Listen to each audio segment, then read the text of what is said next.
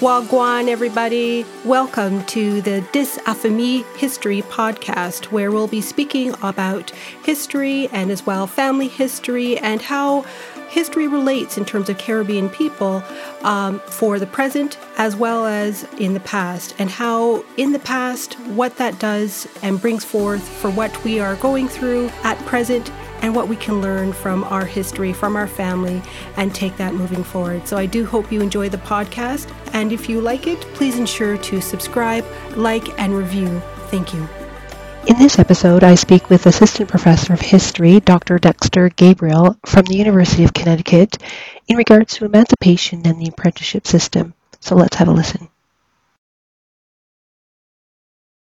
For coming on to the podcast and speaking about uh, emancipation and the apprenticeship system in the British Caribbean.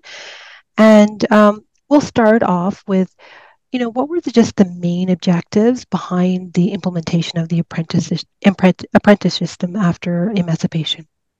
Yeah, thank you for having me, uh, for having this conversation.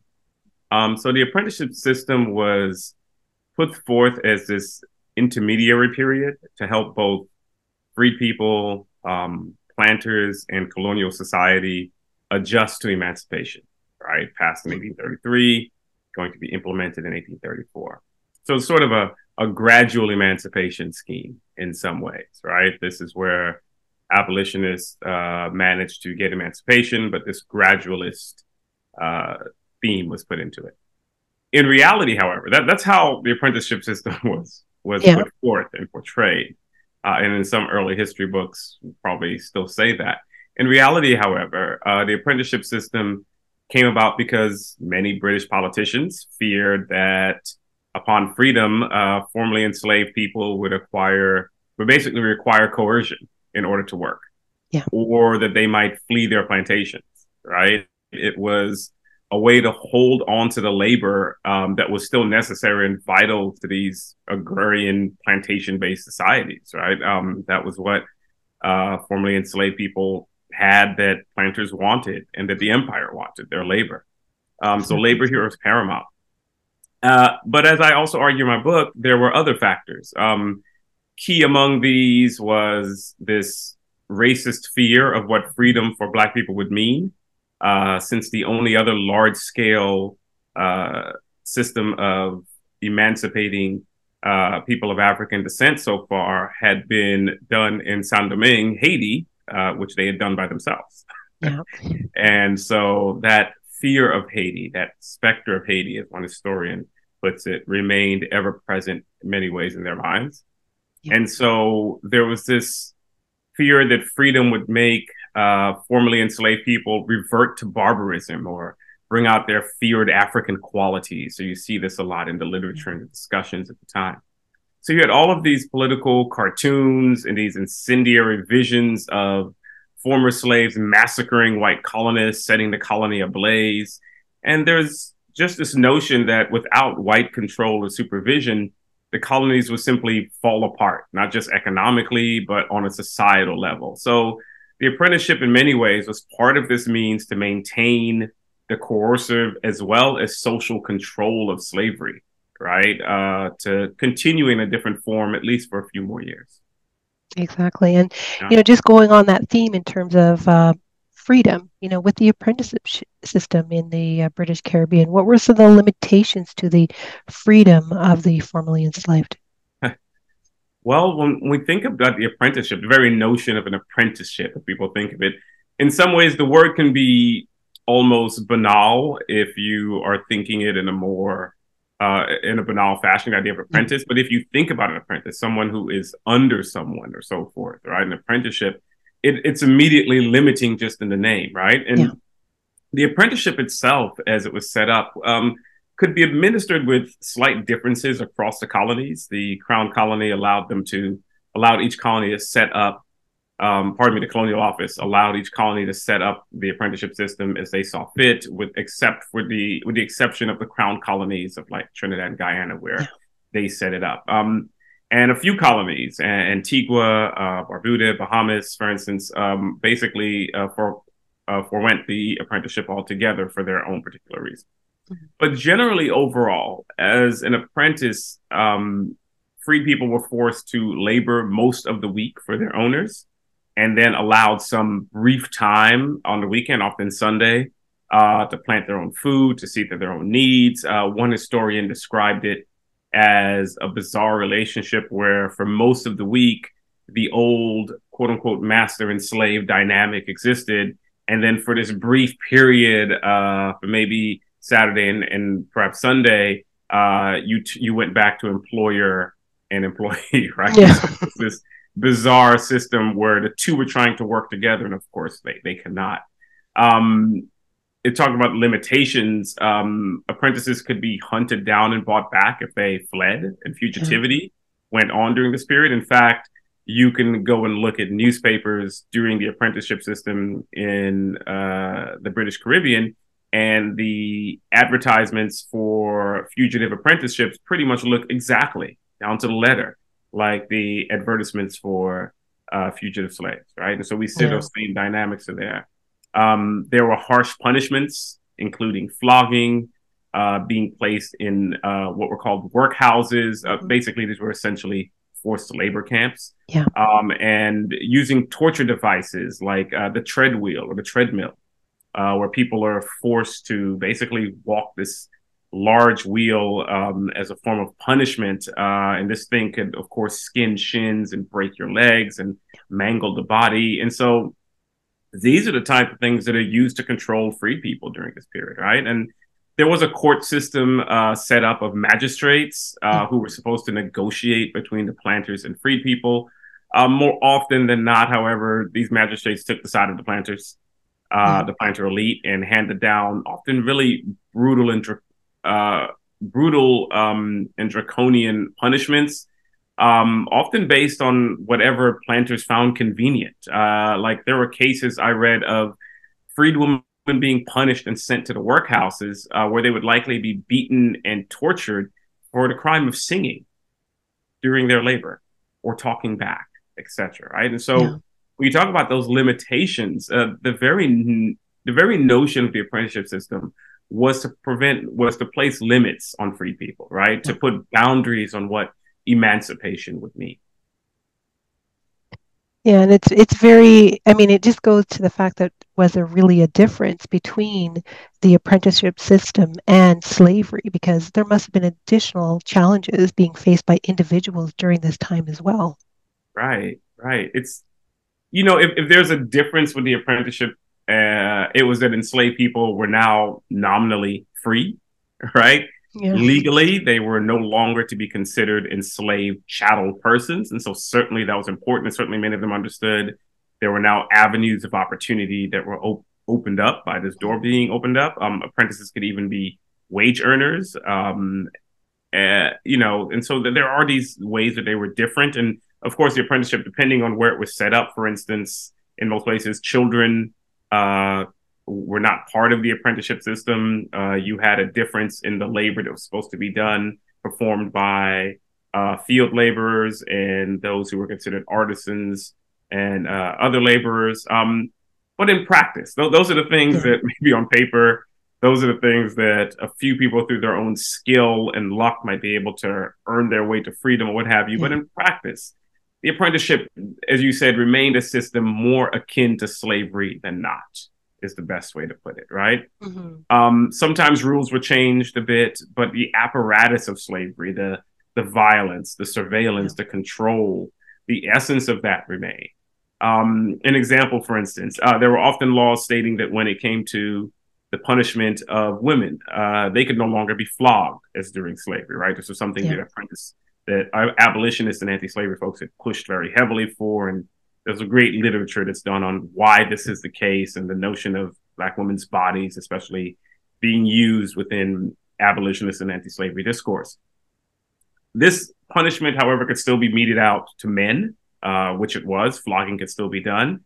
But words on paper, again, were different in practice. So some planters and authorities ignored the laws altogether and used flogging on women regardless.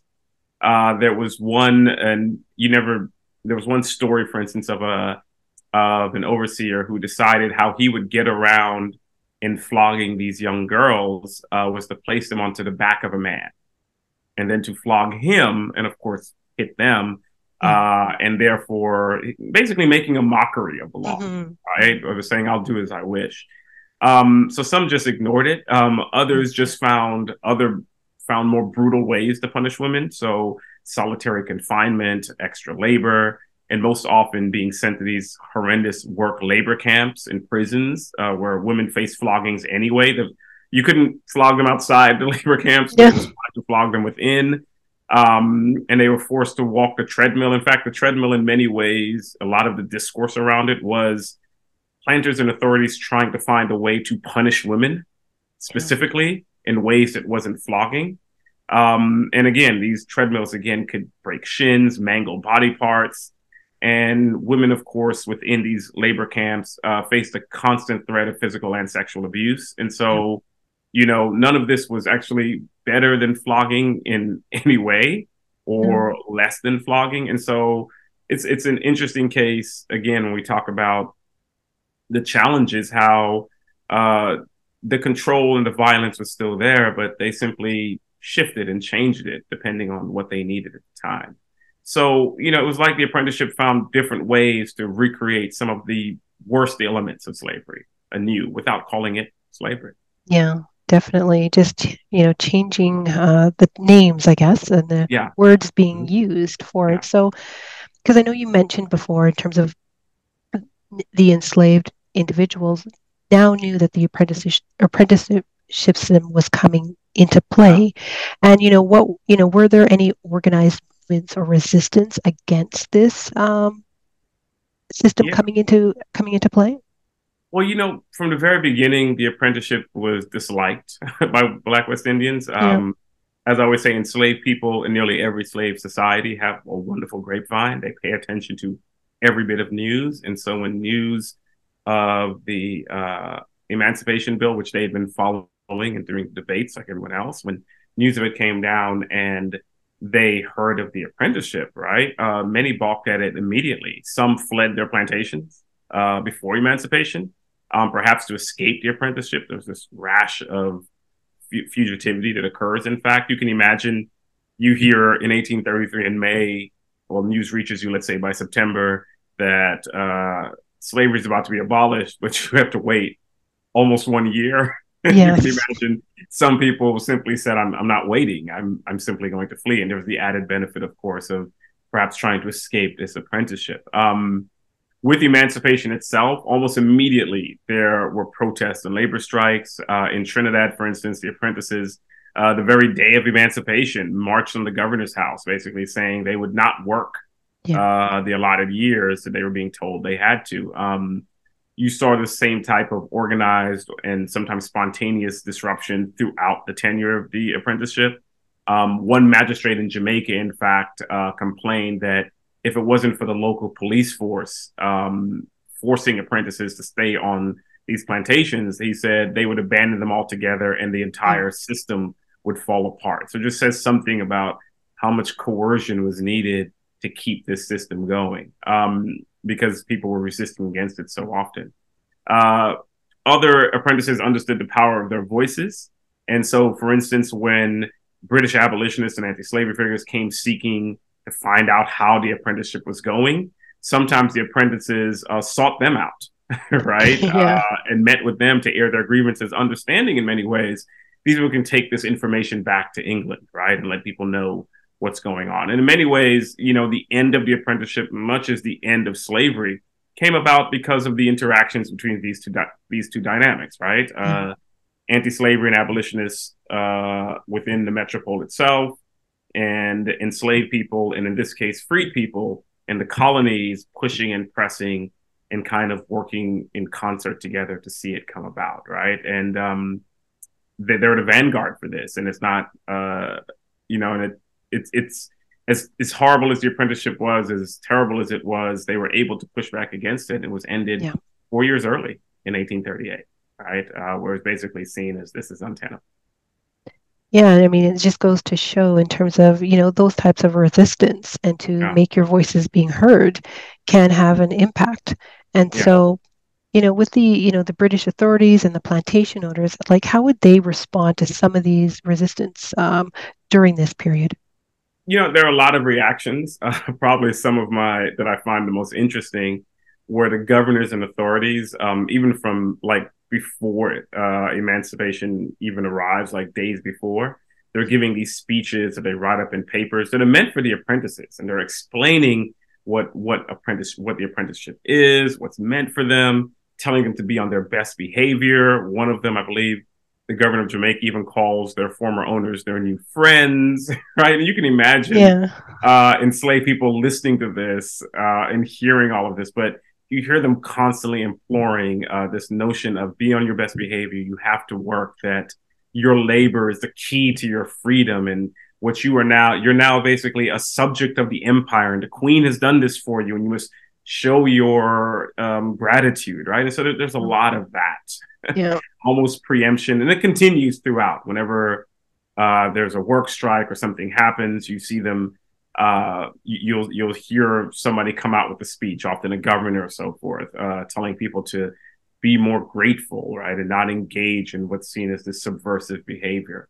Um, so there's a lot of that, um, trying to make free people amenable to the apprenticeship, but mostly resistance was met with repression, right? Uh, the punishments, as I've talked about, being sent to labor camps, hauling resistors before magistrates. Um, more frustrated planters began seeking other forms of labor, uh, experimenting with uh, African labor. These were Africans liberated from slave ships who, instead of being sent back to their mm-hmm. homelands, would somehow find themselves in these British colonies and be made uh, uh laborers there. Um, of course, they will then try South Asian and Chinese labor. Uh, there's even a period I talk in my book where they try to entice free African Americans uh, mm-hmm. to come and and do this work. And so there there are a lot of different reactions to this to this resistance, right? From repression to simply trying to find somebody else to meet their labor needs. Absolutely, just another form of control to to get what they extract what they want, they want right? Yeah. Mm-hmm. And so, you know, what did uh, you know with the religious institutions such as the missionaries, because they were always there in this period? Uh, what were they doing or assisting during this period were they advocating for any of these mm-hmm. rights for any of these individuals that are now newly you know, freed? It's, it's complicated, as you can imagine. Yeah. You know, there were a few anti-slavery religious figures who spoke out against the more draconian aspects of the apprenticeship, much as yeah. they had done during slavery. I'm thinking, for instance, of the Baptist missionaries and others who uh, did this in places like Jamaica and were actually blamed for slave rebellions when they happened in Jamaica and elsewhere. So you always had those more radical voices. Um, but in the main, um, many religious institutions and missionaries had their own reasons to support the apprenticeship and often work hand in hand with it, especially the more sanctioned churches like the Anglican, Anglican Church and others. Um, turning formerly enslaved people into moral, religious, and church going folk was thought to work hand in hand with making them productive laborers and apprentices. So there, they, you know, the state in many ways um, saw benefit at times yeah. uh, with them, right, and tried to institute these this notion that uh, to labor was moral, right, and if you got people into into quote unquote stable marriages and uh, you had them going to church more often and doing all these things that are expected that abolitionists had argued for, right? That this yes. would make them productive laborers. And again, this was something abolitionists had argued. and so they were kind of in a bind here where they had they had basically said, look, this is what we think will happen, right? If you institute these moral things, you'll get more productive labor and more productive crops and so forth. Um, where there was there was sometimes tension was interestingly over things like education.